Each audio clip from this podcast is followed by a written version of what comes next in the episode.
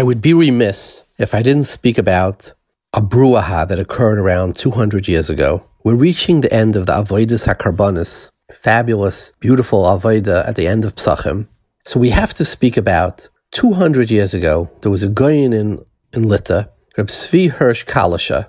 He was born in Lissa, which by the way is in the province of Posen where Reb Akiva Eiger lived. And he was a Talmud both of the Nesivas, who was the Rav in Lissa, as well as Reb Akiva Eiger. So he had sterling credentials. He was a, rem- a remarkable Oihiv He lived basically 50 to 100 years before Herzl. And I imagine he was influenced by Herzl because many of Tzvi Hirsch Kalish's Talmidim wrote about it, and perhaps it reached Herzl, who Herzl was inspired by the Dreyfus affair, 1894, which is almost 100 years after Tzvi Hirsch was born. So he writes letters, a series of correspondences with the Aruch LaNer, Akiva Eiger, and the Nesivas, and his question is, can we bring Karbanis Bisman Hazeh? And he brings a number of rayas that they did bring Karbanis Bisman Hazeh. For example, on Gimel Amid Beis speaks about Rabbi Yehuda ben Beseira and the Karbanis of his compatriots. So he points out that Rabbi Yehuda ben Beseira according to many, he was born in the second century, which is 100 years after the Churban Abayis. He says, you see, they were still bringing Karbanis after the Churban. So he goes through the issues and he speaks about five or six. I'm going to tackle the top few. The first one is, what do we do about Tumah? So he discusses the, the, the Sugyan Tmura and Psachim, that Karbanis Tzibur, Adoicha Tumah, the Hutribit, the, when the Tzibur, entire Tzibur is Tumah, it's Doicha Tumah. Okay, but then he deals with we don't have a koyin miyuches. Rabbi Akiva Eiger writes to him, "Oimid har There's a huge mount in front of us. We have to pass by. Ein lanu koyin miyuches. And who responds of all people? His great son-in-law of Rabbi Akiva Eiger, the Chasam Sofer, and he says, "Lama na'akev nisma halcheskes kashrus." He disagrees with his father-in-law, and he says, Jews have a chesres kashrus. Tongue in cheek, I would add on today with the new DNA check we have. We literally we could certainly see who is a kain and who's not.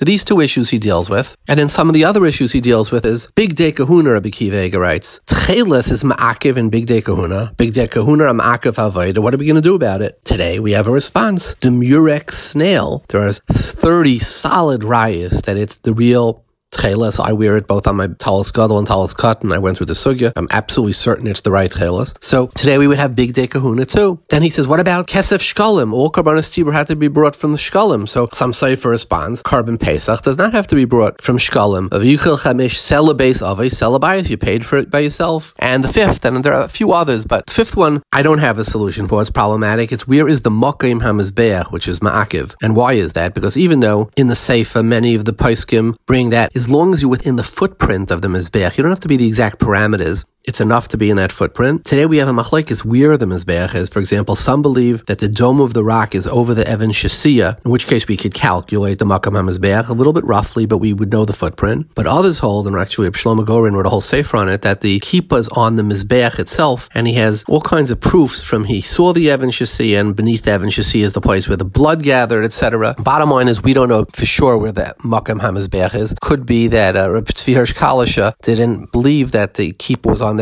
I'm not sure exactly. But bottom line is, these are some of the issues of why we would or wouldn't be able to bring a korban Tzibur Zmanaz and certainly a korban Pesach. And let me add on a fascinating footnote. The Belzer of Reb Arla Belzer came after the Holocaust to Eretz Yisrael. He knew he lived in Europe. He knew how great Reb Tzvi Hirsch Kalish was, and he had gone through Drishas Tzion. And legend has it is that he was chayshish for the Drishas Tzion, that you could bring a korban Pesach Bisman We have a response to all the different tainas. If you're able to bring korban Pesach Bisman and you live in Yerushalayim, you're not Bederach Rechaika, which means if you're in Yerushalayim today and you don't bring a korban Pesach, you may be Chayiv Karis if Reb Tzvi Hirsch Kalish was correct. So he would leave Yerushalayim for Pesach because he was chayshish of the Torah of the uh, Drishas.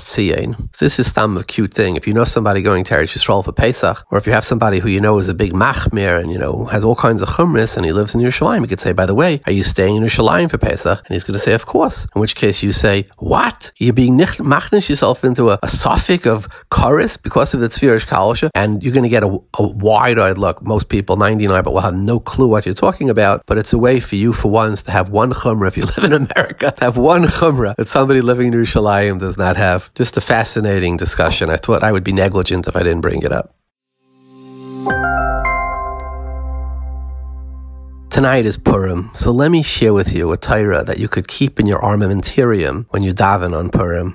On the Yomim Noraim, Yom Kippurim, on Rosh Hashanah Yom Kippur, we say Uvechein Yiskade Shemcha, Uvechein Tein Kavod, Uvechein Tein Pachtacha, Uvechein Sadikim. So the Abudraham, the great Spanish Rishon, he lived in the 13th century, writes in his Pirishat he says, where does this Uvechein, what does it mean and? Like how do you, you don't start a sentence with an and. So he says it comes from the Megillah, Esther said, Uvechein Avay Elamelech Asher Kadas. That's the end of the Abudraham, brought by the Torah in Hilchas Rosh Hashanah. Cryptic response. What does that mean? Because it says in the Megillah, he found that word, therefore we use it in Yom and the Rayim. Let me share with you a thought. In the entire Torah, Tanakh, you don't have the word das. But in Esther and, in Daniel, you find das in Esther, I think alone, it's 15 times. What is Hashsiya Kadas, Einainis? Kidase Paras uMadai, Kol Yoide Das Vidin, Vadas Nitna. what does das mean? Das means the culture, the etiquette, the rules. Seems that in Paras uMadai, culture, etiquette was a big issue. How you drink your tea, that your finger, pinky has to be extended, etc. There was all kinds, Dase Hamelech, everything was Kidas. There's one nation that really has its own marches to the beat of its own drummer. It's Klal Yisrael. Dasei Hamelech Eina Eisen. So what happens? Mordechai tells Esther, And she says, I can't avay lamelech ashaloi kadas. So he says, if you don't, atu so she gets energized and she says, Avay el. I will enter the king, not improperly. And when you think about it, it says about Klal Yisrael, Dasei hamelech Our existence in this world is unseemly and inappropriate. We do march to the beat of our own drummer. Anybody who wears a yarmulke, has tzitzis, has to daven, wears a skirt, etc. I mean, nobody wears skirts anymore. Very few and far between. You could tell in a second, right? But why do we do it? Because thus we don't listen. We don't follow the, the Dasei HaMelech. We follow the das of a different king. Melech Malchem Lachem. So Esther says, I will go in front of him uvachein avayel hamelech asher. We are the nation like us, that's how I will go in front of the Melech. So comes Rosh Hashanah Yom Kippur, and we come in front of Kaviyachal, and we come with all kinds of bakashas. Uvachein yiskadesh. May you be sanctified and glorified. Now, if I'm up on high in heaven, I say, excuse me, who are you to be telling Kaviyachal, Uvachein yiskadesh, Uvachein tein Who made you an Eitzegeba? Where's your license?